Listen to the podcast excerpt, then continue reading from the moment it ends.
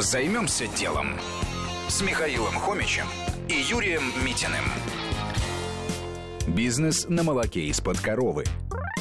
Один из основателей компании 30 Seconds Milk, то есть молоко за 30 секунд, профессор Александр Белоносов заметил, что сделать пакет для молока очень просто. Так почему бы делать их не на заводе, а прямо на ферме? Так и появилась бизнес-идея. Александр – конструктор, поэтому быстро придумал специальный аппарат.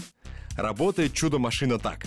Пока происходит дойка и пастеризация, принтер наносит на упаковку всю необходимую информацию. Охлажденное молоко заливается в специальный пакет, и пакет запечатывается. Вот и все. На упаковке можно увидеть все про конкретную корову. Возраст, породу, даже фото. Весь процесс занимает менее минуты, а одна машина обслуживает около 15 коров за дойку.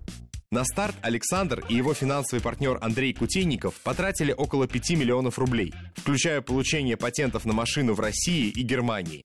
Клиентами станут фермеры, которые получили возможность сделать именное молоко, а не просто отдавать его на молокозаводы.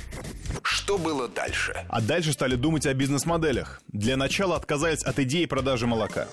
Также решили не продавать и саму машину. Компания хочет зарабатывать на лицензии на использование агрегата, а также на расходниках, картриджах для принтера и на упаковке.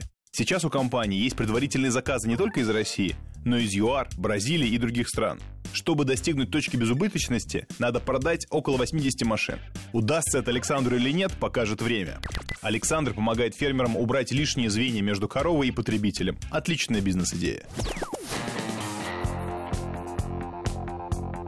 Займемся делом. На радио Вести ФМ.